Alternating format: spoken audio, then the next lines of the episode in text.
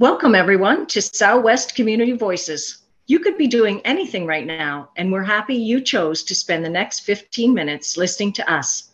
My name is Pamela Bean, and I'm member and secretary of the Shelburne County Community Health Board, or the CHB, as we like to say. First, I'm going to introduce my sidekick, Elizabeth. Elizabeth is the coordinator for the Community Health Board. Hi, Elizabeth. Hi, Pam. Happy to be here with you today. How are you doing? I'm doing well, thank you. Before we welcome our special guest, Elizabeth, can you just give our listeners a little bit of background about what the Community Health Board is and, well, what community health is? Oh, sure, I'd love to. So, when I say I work for the Community Health Board, sometimes people want to talk to me about doctor shortages or blood work. And I have to tell them that primary health care, while very important, isn't actually the focus of the health board. Instead, our focus is on what's called population health, and sometimes we also call it community health because it's about how the whole community is healthy. And that not just the individuals who live in the community, but the community itself. Okay, so mm-hmm. what makes a healthy community? The answer really comes down to equality and opportunities. For instance, does everyone have enough to eat? You can break that question down into smaller questions. Can everyone afford healthy food? Does everyone have access to food? Can they get to the store without difficulty? Do they know how to cook for themselves? And do they have the time and leisure and facilities to do so?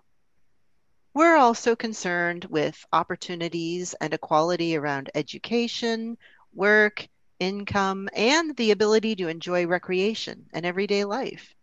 A healthy community is one where everyone has enough and everyone has choices. And when you have a healthy community, you have fewer people getting sick in the first place, which alleviates a lot of pressure on the health system and makes sure that the people who most need it get it.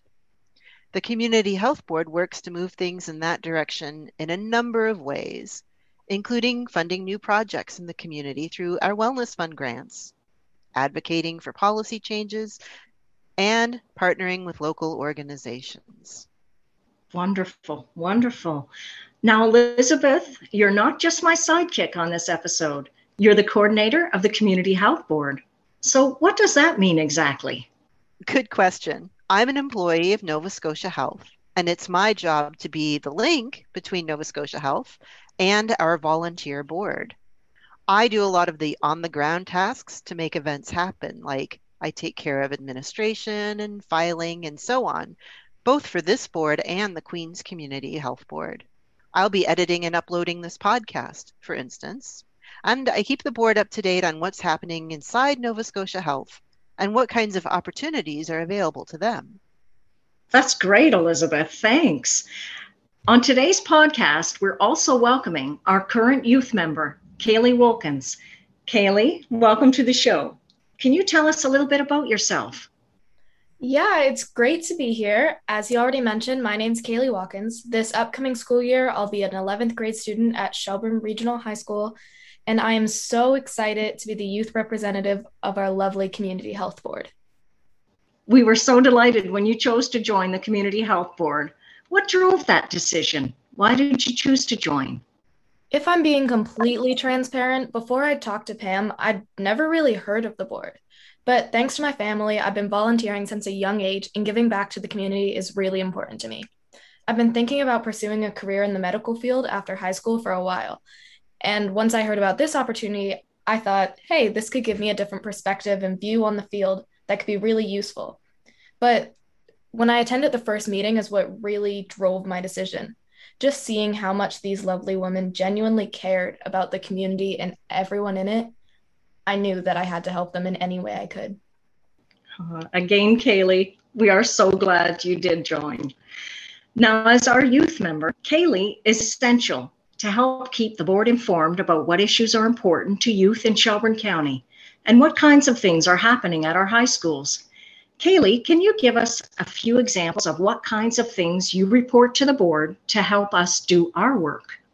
Yeah, as different generations, there's a lot of things that I may see every single day, and some of people in the older generation may not even know happen. So I report on issues like vaping, lack of affordable health housing and mental health trends and other issues that arise. I think younger people are often, for lack of better phrase, overlooked in a sense, especially in issues such as mental health. I'm sure it's not hard to see current youth are statistically the generation most affected by depression and anxiety. It's really important to me that we stay informed on how to best help all generations and create a positive and inclusive environment within our community. I put my best efforts to make sure all issues, such as lack of affordable housing, food security, and my big one, mental health, get proper recognition in my report. Wow. And that is all really important stuff for the Community Health Board to know. We're so grateful to have you on the board as a first voice to help us understand the issues and inequalities that affect youth in Shelburne County. What are your hopes for the future of Shelburne County, Kaylee? I hope in the future we can really help get people out of poverty, as well as having more affordable housing for everyone and providing help for those dealing with addictions in the community. On a completely different note, personally, I'd love to see a lot more environmental sustainability within the community, but overall, I want the future for Shelburne to be way more inclusive and not only for us to sustain the positive environment we have, but to improve upon it and make it even better for everyone. Thank you for sharing that, Kaylee. It was great to have you on the show. You know, I was hoping you could tell our listeners a little bit about why you joined the Community Health Board, Pam. Well, a couple of years ago, I joined the Community Health Board after hearing from another member that it would be an opportunity to work within the community on population health issues. For several years, I had volunteered within the food bank and the marinas.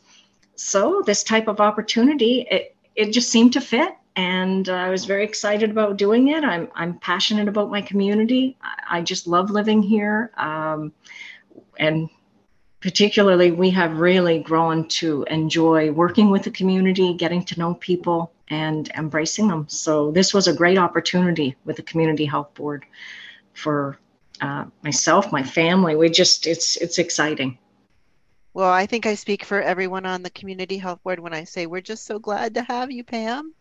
Thank you, Elizabeth. Thanks to all our listeners for joining us this week, and we hope you'll join us for our next episode.